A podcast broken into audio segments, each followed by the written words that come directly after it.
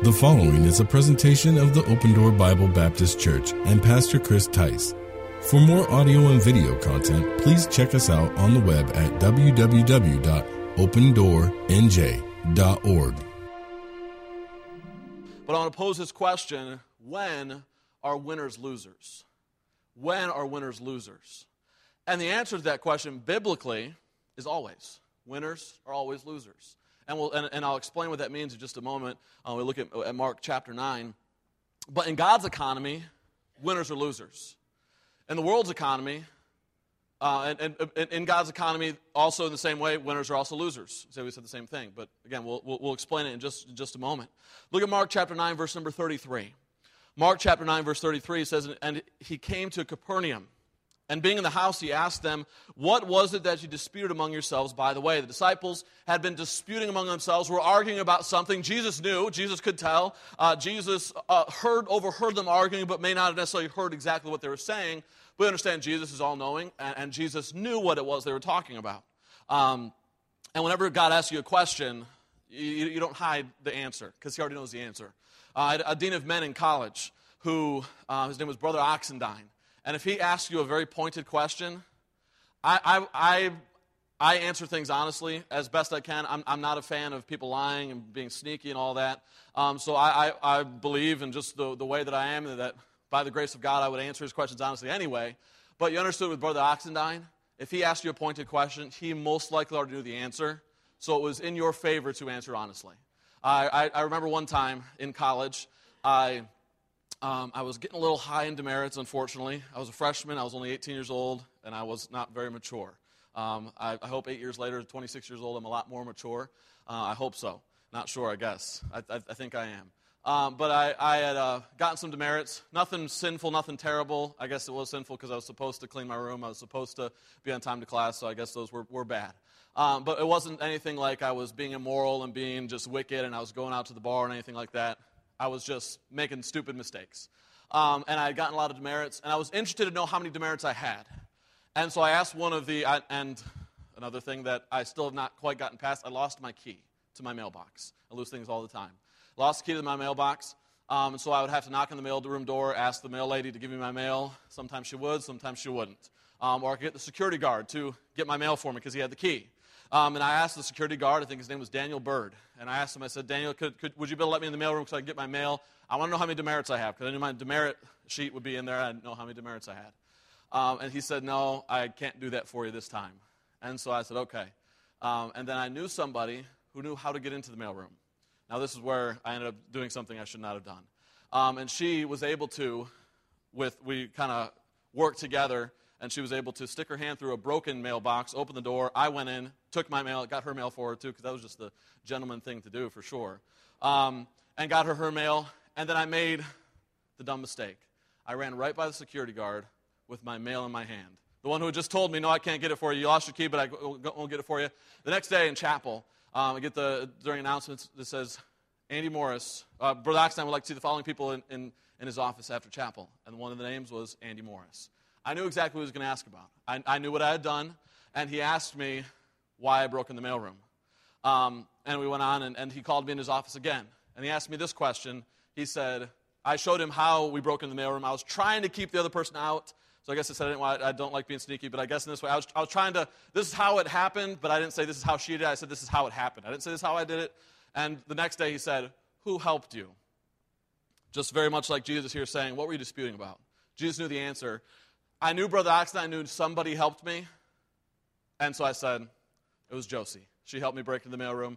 I had 50 demerits, and it, it, before breaking the mailroom, I was threatened with um, going to jail because I had broken into a post office technically. Uh, but anyway, I learned from my mistake there. I understood when Brother Oxton asked me a question, I knew he knew the answer. Uh, and so I wasn't going to hide. And the disciples here were asked a question by Jesus saying, What was it that you disputed among yourselves? by the way. But they held their peace, for by the way, they had disputed among themselves who should be the greatest. They didn't want to tell Jesus, even though he already knew. Um, just this isn't the message, but along those lines, as, as I just said, when the Lord asks you a question in your heart, he knows the answer. When the Lord asks you a question from his word, he already knows the answer. Don't hide from him. Uh, Adam, where art thou? Where, where are you, Adam? God knew. But he was trying, he was giving Adam an opportunity. Cain, what have you done? Cain, where's your brother? God knew where his brother was. Um, so God was asking these, us these questions to get us to be honest. And he sat down and called the twelve, verse 35, and saith unto them, If, if any man desire to be first, the same shall be last of all, and servant of all. And he took a child and set, them in the midst, set him in the midst of them. And when he had taken him in his arms, he said unto them, Whosoever shall receive one of, the, one, one of such children in my name receiveth me, and whosoever shall receive me receiveth not me, but him that sent me. Read with me verse number 35 um, out loud together. If you're there, verse 35, ready, begin. And he sat down and called the twelve, and saith unto them, If any man desire to be first, the same shall be last of all and servant of all. We'll pray and we'll talk about this. When are winners losers? Lord, I thank you for this day and thank you for the time we have together. Thank you for the great week of snow camp that we had with the teens.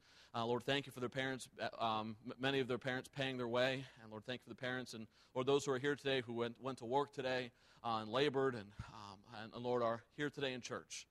And Lord, I pray that you would uh, be with us now as we look at your word. I pray help us to apply it to our lives. And Lord, I pray that we'd be winners in life we'd be successful, but not in the world's eyes, but I pray we'd be successful in your eyes. And Lord, I pray help us uh, to understand this, this uh, principle from your word and apply it to our lives. In Jesus' name, amen. So, in, in the eyes of the word of God, you win. Uh, I'm sorry, in the eyes of the world, you win by being at the top. Get to the top and you're a winner. Doesn't matter who you have to go over. Doesn't matter who you have to climb over. Doesn't matter who you have to cheat. Doesn't matter what you have to lie about. Doesn't matter how you get there. If you're on the top, you're successful. If you're on the top of the ladder, you're the winner. But in, in the truth and in God's economy, in God's word, the winner's the one at the bottom. The winner's the servant. The winner's the one who is the loser. The, the winner's the one who has lost it all for the cause of Christ. In the world, they say, well, that person's a loser. They have nothing. They, they have nothing to show for. But God says that person's a winner. The person that loses uh, it all for, for Christ's sake, Jesus said, if, if a man shall lose his life for my sake, he shall gain his life. But a man shall gain it, gain the world, he'll lose his life. And so we go after the things of the world. We go after what the world's going after, but God says you're losing. God says you're not being successful. Uh, the world may say you're successful. They may put you on a pedestal, but as soon as that money's gone, as soon as that fame's gone, as soon as that talent's gone, you're on the bottom. And not in the, in this, in the sense that God, God is giving here. You're forgotten. You're put to the side. But God says, no, go to the bottom and I'll take you up to the top. God says, if you're going to be a winner, you've got to be a loser. And if you're going to be a loser in life, then in the, world, then the eyes of the world, then you'll, you'll be a winner. But their perspective is who do you want to be a winner in the eyes of? Who do you want to be successful? Young people who went to camp and made decisions, who do you want to be uh, successful in the eyes of? The eyes of the world? The eyes of Hollywood? The, the, the, eyes of your peers? Or in the eyes of God? And I, I, I would say in my life, I desire to be successful in the eyes of God. Young people, if you will be successful in the eyes of God, you'll be successful in the eyes of the right people. So often we try to please the wrong people, and in doing so, we don't please God. And in doing so, we don't please our parents. And in doing so, we don't please the authorities that God has given us. But if we'll seek to please God, then our parents will be pleased then, then our pastor will be pleased. Then the authorities, our teachers, the authorities that God's put in our life, they will be pleased, they will be happy. And even if they're not, you please God. And that's what's most important. And we need to make sure that we please God. We're going to talk this evening, just, just quickly, um, three keys to being successful in the eyes of God. Three words that many of us don't really like. Three words that are often associated with being a loser. But God says if you'll do these three, three things, you're a winner in my eyes. And that's what's most important. Number one, uh, 1 Peter 5 6 talks about humbling ourselves uh, in, in, the eyes of the Lord. None of us like to be humble. Uh, none of us like to humble ourselves. Uh, it's natural for us to be lifted up in pride. But the first word that I, would like to, to talk about is, is number one, submitted. If you're going to be successful in God's economy, you must be submitted. 1 Peter 5 6 um, gives this idea, gives, gives this thought um, about being humbled, being submitted um, in the eyes of God. Humble yourselves, therefore, under the mighty hand of God, that he may exalt you in due time. God says, You lift yourself up, I'll put you down. But he says, Humble yourself in my eyes, submit yourself under my hands, and I'll lift you up in due time. When God's ready, He'll give you the success. Uh, when God's ready, he'll, he'll, he'll, make you the winner uh, that He wants you to be, but you've got to humble yourself. I tell our teens this uh, often in speaking with humility. Um, humility is when we humble ourselves, and, and that's somewhat easy. The hard thing is when we are lifted up in pride and God humbles us, but his humbling is not humility. his humbling is humiliation. And God will humiliate us, not in the sense of embarrass us or, or make us look bad necessarily, but in our own eyes, we'll be humiliated. You ever been humiliated before? Just, it's, it's not a comfortable feeling. But for God to get our attention at times, to get rid of the pride in our lives, the Bible says pride cometh before destruction, a haughty spirit before a fall. God's saying, if you're lifted up in pride, in order for me to use you, I'm going to have to humiliate you. I'm going to have to bring you low. But God says, if you'll just bring yourself low, if you'll humble yourself under the mighty hand of God, in due season, He'll lift you up.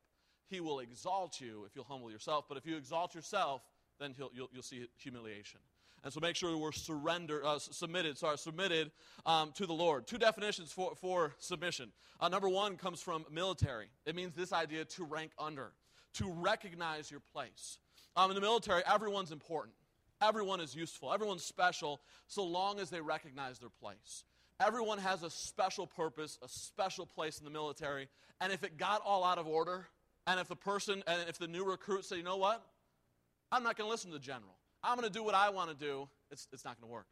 Uh, we're, we're, there's going to be disarray. There, there, there's going to be confusion. There's going to be lives lost on the battlefield if someone who's supposed to be under someone says, you know, I'm going to do what I want to do. But oftentimes, uh, and, and the world gives this idea do what you want to do, follow your heart. Do what seems right to you when God says, no, do what says, what's right in God's word. Do what my word says. Recognize your place and God can use you. It's very, it's very much the same in the church. It's the same way in God's economy. Recognize the place that God has you and He can use you. It doesn't mean you're less important. It doesn't mean you're less special. Just because you're not the pastor doesn't mean you, you, you, you're, you're less important. No, we're all important. We all have a place. But when we recognize our place, that's when God can really use us.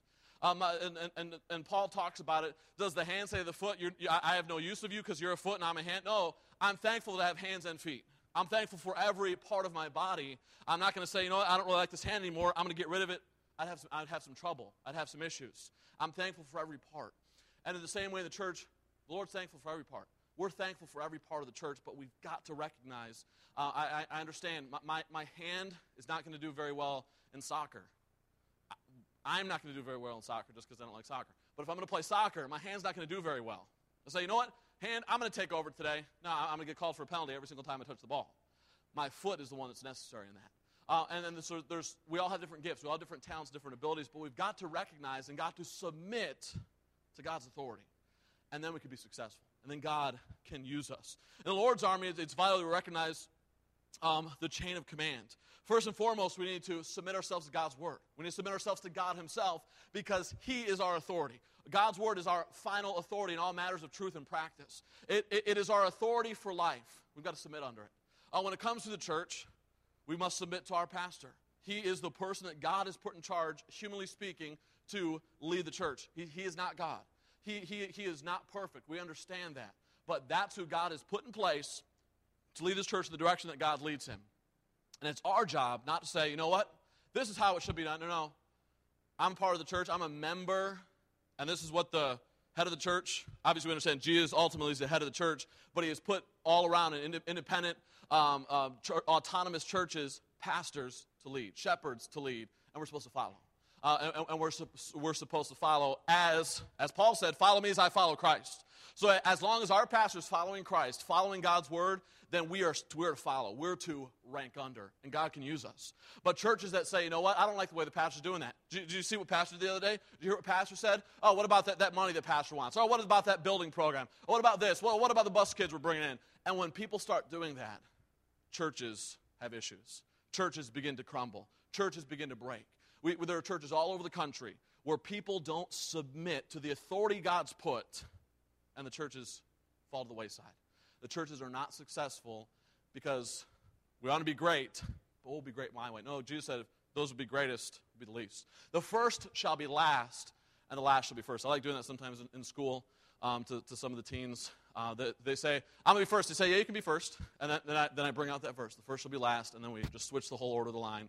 Um, sometimes then they say, okay, I'm going to be last this time, so that I'll be first. And then they, then their, their motive was wrong, and so then I just keep them last. Um, so they never know what, what, what's, which, they never know which way they want to be. If they're smart, they'll say, I'll be in the middle. Like my name, Morris, whenever they go by last name, I'm always in the middle. Don't have to worry about being first or last, always right there in the middle. Um, anyway, uh, young people, you need to submit yourself to pa- your parents.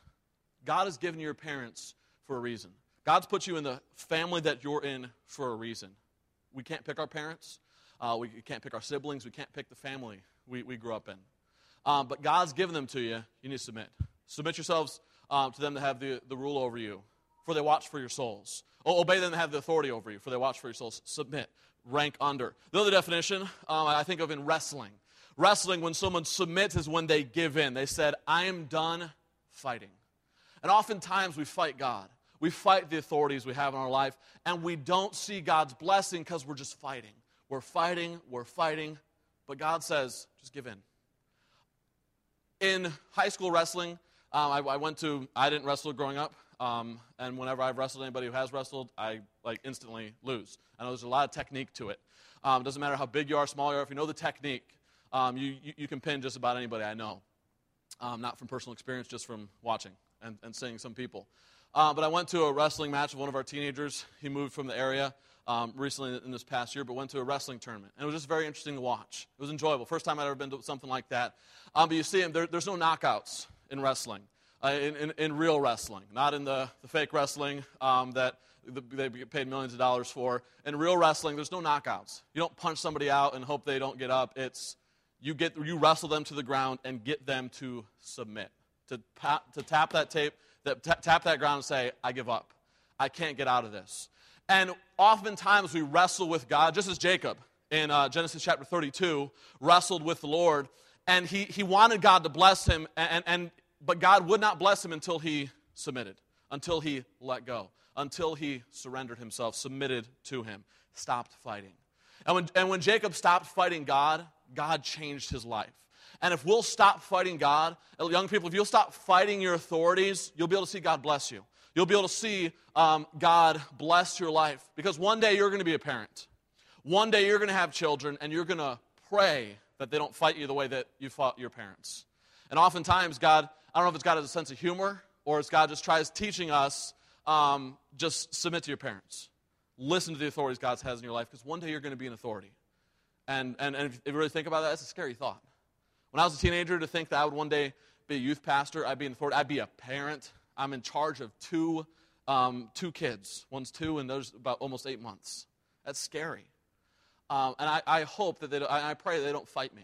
Hope they, they're submissive to me in the sense that, that I'll, I'll, I'll listen to what you say. I'll, I'll, listen to your advice. I know I'm not going to be perfect. I know I'm going to make mistakes.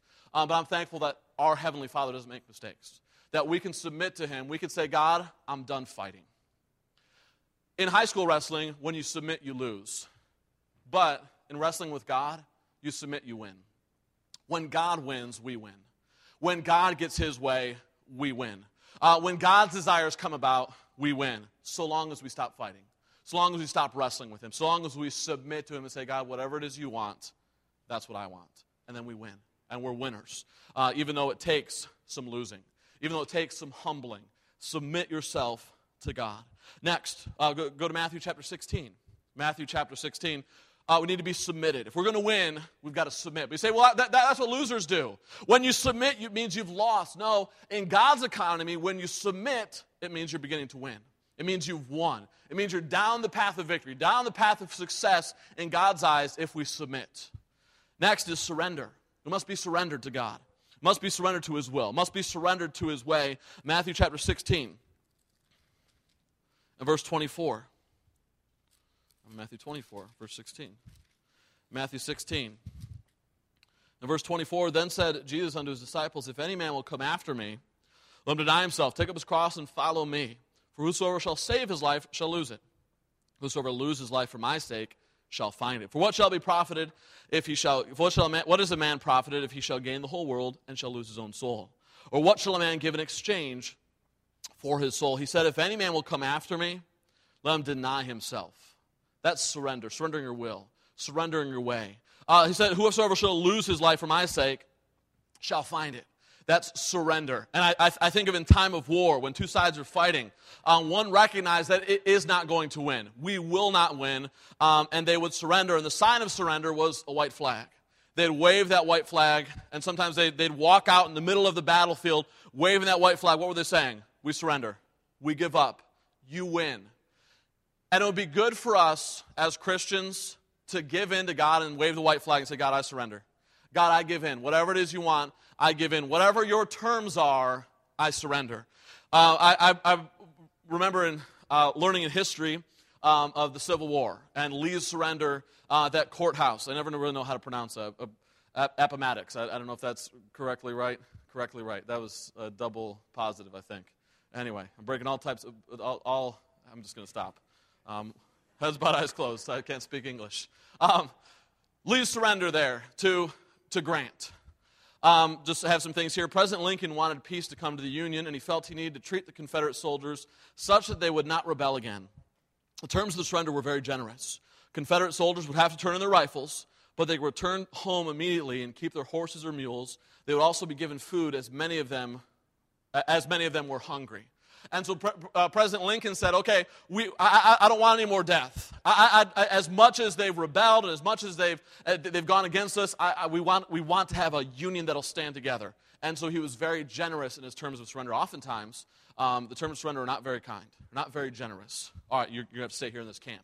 All right, you're going to have to say, you're, you're our prisoners now. Um, but President Lincoln said, no, no, we're going to treat them kindly. We want to win them back. We want to um, have them enjoy citizenship again. And, and, such is the same as our surrender to the Lord. When we finally wave the white flag, God doesn't say, okay, now you're my prisoner. Now you do what I say. No, He says, no, we'll, I'll, I'll feed you. I will bless you. I will take care of you. But you're going to have to give yourself to me. But you're going to have to turn in those things that will be against me.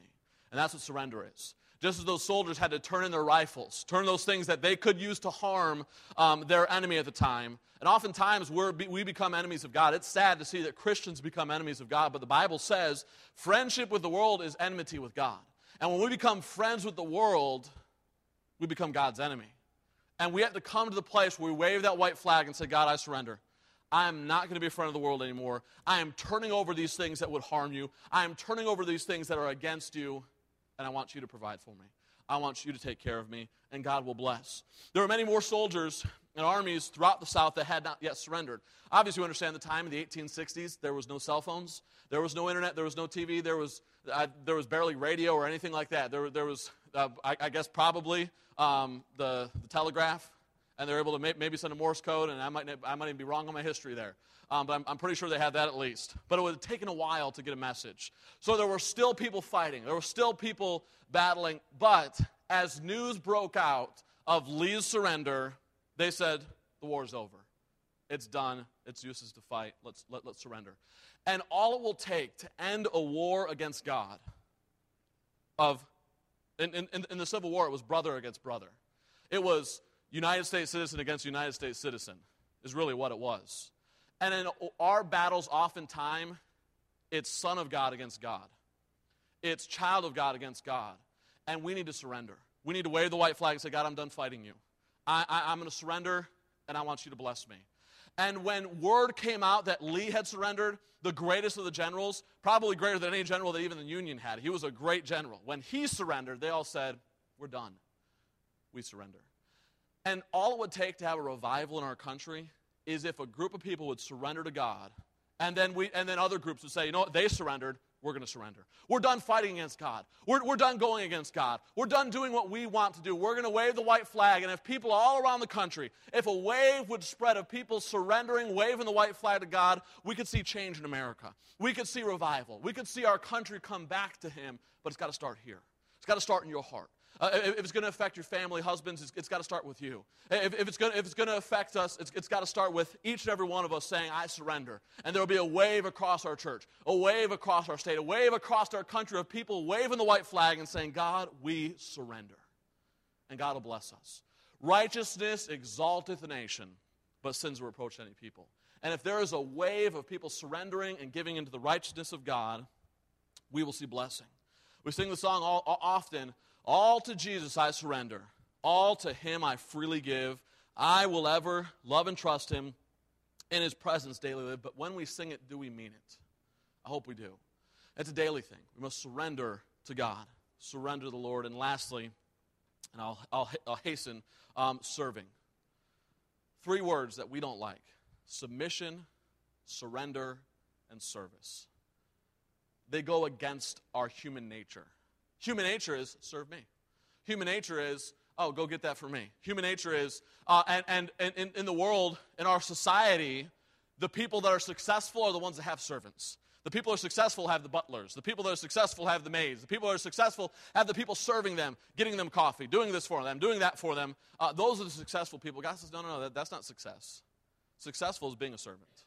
Now, when, when I say all this, having money is, if somebody has money, in God's eyes, it doesn't mean that they're unsuccessful. But if that's the goal in their life, they're unsuccessful. There are a lot of people that are wealthy, that use their wealth for the Lord.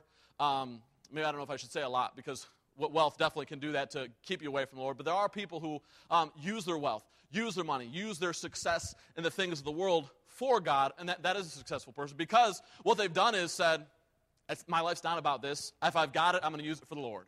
Um, but an unsuccessful person says, I've got servants, I've got things, like the, like the, the, the fool in the Bible. Uh, the, the, rich fool that said, I will break down my barns, I will build up greater barns. It wasn't, the, God didn't say he was a fool because he was rich. God didn't say he was a fool because he, he was successful. No, he was a fool because that was his focus. That was what his life was all about. But life needs to be about serving. And if God's blessed you with money, then you can come serve me anytime you like. I'm just kidding. Um, but if God's blessed you with money, if God's blessed you, whatever God's blessed you with, use it to serve Him.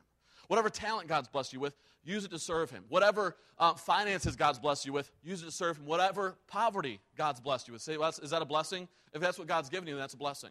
Whatever state you are, Paul said, I have learned whatsoever state I am, there to be content. And so, whatever condition of life that God's put us in, it's a blessing. And we can serve Him in it, but we need to make sure that we serve. Uh, in the world, it's a race to the top, but in Christianity, it's a race to the bottom. And Jesus was our example. Um, in, in, in Philippians chapter 2, I told you to go to Matthew 27, verse, uh, verse 27. Um, very similar. Said, he, Jesus said, He that would be chief among you, he would be the greatest, let him be the servant of all. And then Philippians chapter 2, verse uh, number 5, last passage we'll look at and we'll, we'll wrap it up. Uh, Philippians chapter 2, verse 5. Jesus was our example in service. He didn't just say be a servant, he was a servant. He didn't just say, Sir, if you want to be greatest, serve. No, he said, I'm going to show you who's the greatest because I'm going to be a servant of all, because I am the greatest, because I am God. And so, uh, Philippians chapter 2, verse 5. Let this mind be in you, which was also in Christ Jesus. It said, have this mindset that Jesus had, who being in the form of God, thought it not robbery to be equal with God, because he was God. Uh, verse 7. But made himself of no reputation, took upon him the form of a servant, and was made the likeness of men. And being found in fashion as a man, he humbled himself and became obedient unto death, even the death of the cross. So he humbled himself, he submitted, he surrendered. Wherefore, verse 9, God hath highly exalted him Give him a name that is above every name. At, the, at the name of Jesus, every knee should bow of things in heaven and things in earth and things under the earth, and that every tongue should confess that Jesus Christ is Lord to the glory of God the Father. Jesus said, I will be your example of servant. Have the same mindset I had. Humble yourself and be a servant. Jesus didn't have to be a servant. Jesus did not have to humble himself. He had angels, he had everyone bowing to him already. But he put that aside and said, I will serve, I will take on flesh, I'll become a man so that I can save them, so that I can serve people, so that I can serve those who have rejected me, so I can serve those who've hated me, so I can serve those who've broken my law. He was a servant. He didn't care who it was, didn't, didn't care what he'd get out of them. He said, I'm going to serve, even if nobody accepts me. Jesus still would have died for us. Jesus still would have came and served us. But I'm, I'm thankful that most of us, if, not all of us, hope all of us, uh, have accepted Jesus and have benefited from his service. And when you serve people, you, you benefit uh, people. I've been benefited by the service of people of our church. Uh, I, I, hope that you've been benefited by my, my by my service. I, I, know I need to be a better servant, and I have a desire to serve God because that's God's plan for us to be servants. And we benefit from each other. And what happens is here, here's what happens when we serve. If all of us will serve, all of our needs will be met. But if we seek to be served, then none of our needs will, needs will be met. Because if we are always seeking to have others serve us, and if we all have that attitude, nobody gets served. But if we all have the attitude, I'm going to serve everyone, and if you have that attitude, I'm going to serve everyone, then everybody gets served. Same way in our marriage. Uh, my wife and I talk about this that if I meet her needs and she meets my needs, both of our needs get met. But if we both seek to have our needs met, most times our needs probably won't get met. But if we'll serve each other, all of us will be served, and we'll all have the things that we need. Serve God. Serve the Lord. There's ways you can serve. serve the Bible talks about serving the Lord with gladness. Serve the Lord as a family. Uh, serve God together as a family. Serve your family. Husbands, serve your wives. Wives, serve your husbands. Children, serve your parents. Uh, parents, serve your children. We all ought to be serving each other. We all ought to be working for each other. We, we all ought to be helping each other, seeking to humble ourselves and serve each other. That's the path to success. That's the path to winning in God's eyes. Serve in the church. There are so many things around the church that can be done. Uh, at camp, there, there was a, one, one, of the um, preachers was talking about his friend, um, and um, some of you m- might know his name or heard of his name, Matt Guzzi. And, and, he talked about when he was a teenager, when he was in college, that when he wasn't working, he'd call the youth pastor and say, Hey, is there anything I can do to help in the church? Why? Just because he was a servant. He desired to serve. Um, now, I understand we've got jobs, we've got different things, but when you're able to, figure out a time to come, come by the church and help. Figure out a time to come by the church and go out soul winning. Figure out a time, time to come by the church and clean and help and, and whatever needs to be done. Serve, serve in the church. Uh, well, one, of, one of the great things that I, I did with my family um, growing up was serving together in the church. Uh, my mom would, there would be times that she'd vacuum the church um, down Solid Rock. And we'd go there at times and we'd do it together. It was fun. We got it done quicker and we served the Lord together. Uh, Pastor Clark always said this. I, am just growing up in the, in the, in the church there. Uh, his life verse, uh, one of the verses he said for his family was, Serve the Lord with gladness. They said him and his family, they just served God together and they were happy to do it. It wasn't out of duty. It wasn't out of drudge. It wasn't out of, I've got to do this. No, I get to do this. I get to serve the Lord, and you can serve the Lord with gladness. As families, be here and serve God. As families, be here on Sundays and, and serve other people. Uh, don't, don't just come for yourself, come for others. Uh, come to show the love of Christ to visitors that come in. Come to be a blessing to others. None of us, we, we, we have no idea the things other people are going through. But you can come to church and you can be a blessing and you can serve. Find something to do and serve. Just figure out something that you can do and serve others. Be a servant. If you would be chief, if you would be greatest, let, you, let, let, let him be the servant. Now, I understand if you're being a servant, um, your attitude is not, I'm, I'm trying to be great. But God's saying if you want to be successful in life, you're going to have to serve people. You're going to have to serve me. Not, not me. I'm speaking as God. I'm, anyway, I think you understand what I mean. Um, God said, You must serve me. God, serve God. You'll be successful. Serve others. You'll be successful. And if we'll all have that attitude, we don't have to worry about ourselves because someone will serve us. Um, not because we're looking for it, but because we need it. All of us need to be served. Uh, we, we all have needs. We don't need to seek to meet them ourselves. Seek to meet the needs of someone else, and God will bless you. And you'll have your needs met. And, and, and you'll have everything that you need. God blesses people in different ways. Um, but I'm thankful um, at the, the times in my life when I know I've got God's blessing that I know I have God's hand in my life. Um, because it's not about me. It's not about what I can do. It's not, not about my talents. It's not about, it's about serving. It's about surrender, about waving that white flag, saying, God, I'm not going to fight you anymore. I'm not going to be your enemy anymore. I'm your child. I'm on your side. And it's about us submitting and recognizing our place in God's economy, wherever that may be. We all have somebody over us. If anything, we've got God over us at all times. And if we, and I was speaking to the teenagers before the service, if we would all practice the presence of God, we would sin a whole lot less. We all understand. I'm sure if I said, Who here believes God's with you at all times? We all raise our hands. But who here lives as if God's with you at all times? That might not be so, we might not be so quick to raise our hands. But if we live as if God's always with us because He is, we would submit. We would surrender and we would serve because that's His desire for us. God wants you to be successful. I want to hear when I see God face to face, a appointed man wants to die. After this, the judgment. I'm looking forward to standing before God, and I desire with all my heart for Him to say, Well done. I, I, I like when people say I did a good job. I like, um, my, my dad was just in, and um, I'm doing the best I can by God's help to raise our two children for the Lord. But I appreciated hearing from my dad saying, You and Kayla are doing a great job with Annabelle and Olivia. Now, I, I didn't say that myself. I think I fall short in several areas. But to hear somebody else say, to hear my dad say, good job, that, that, that's something special. And I may not approve of the way I live my life at times. I may think, man, I fall so short, but I desire to live for God. I hope you do as well. So that one day we stand before Him and He says, Andy, good job. I'm proud of you, son. Uh, and all of us desire to hear that. You may not have heard it from your parents, you may not have heard it from your father, but you can very well hear it from your Heavenly Father if you'll surrender, if you'll submit, and if you'll serve. That is the only way to be a winner. So, the, the answer to the question when is a winner a loser? All the time. In God's eyes, winners are the ones that lose in the eyes of the world. In the world's eyes, the winners are the ones that win, but in God's eyes, those are losers.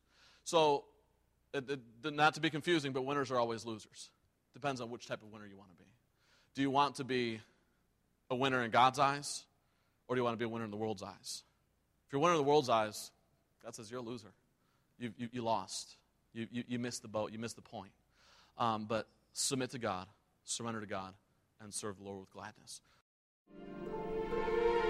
If God has used this ministry in any way to be a blessing to you, please take a moment to send us an email to info at opendoornj.org.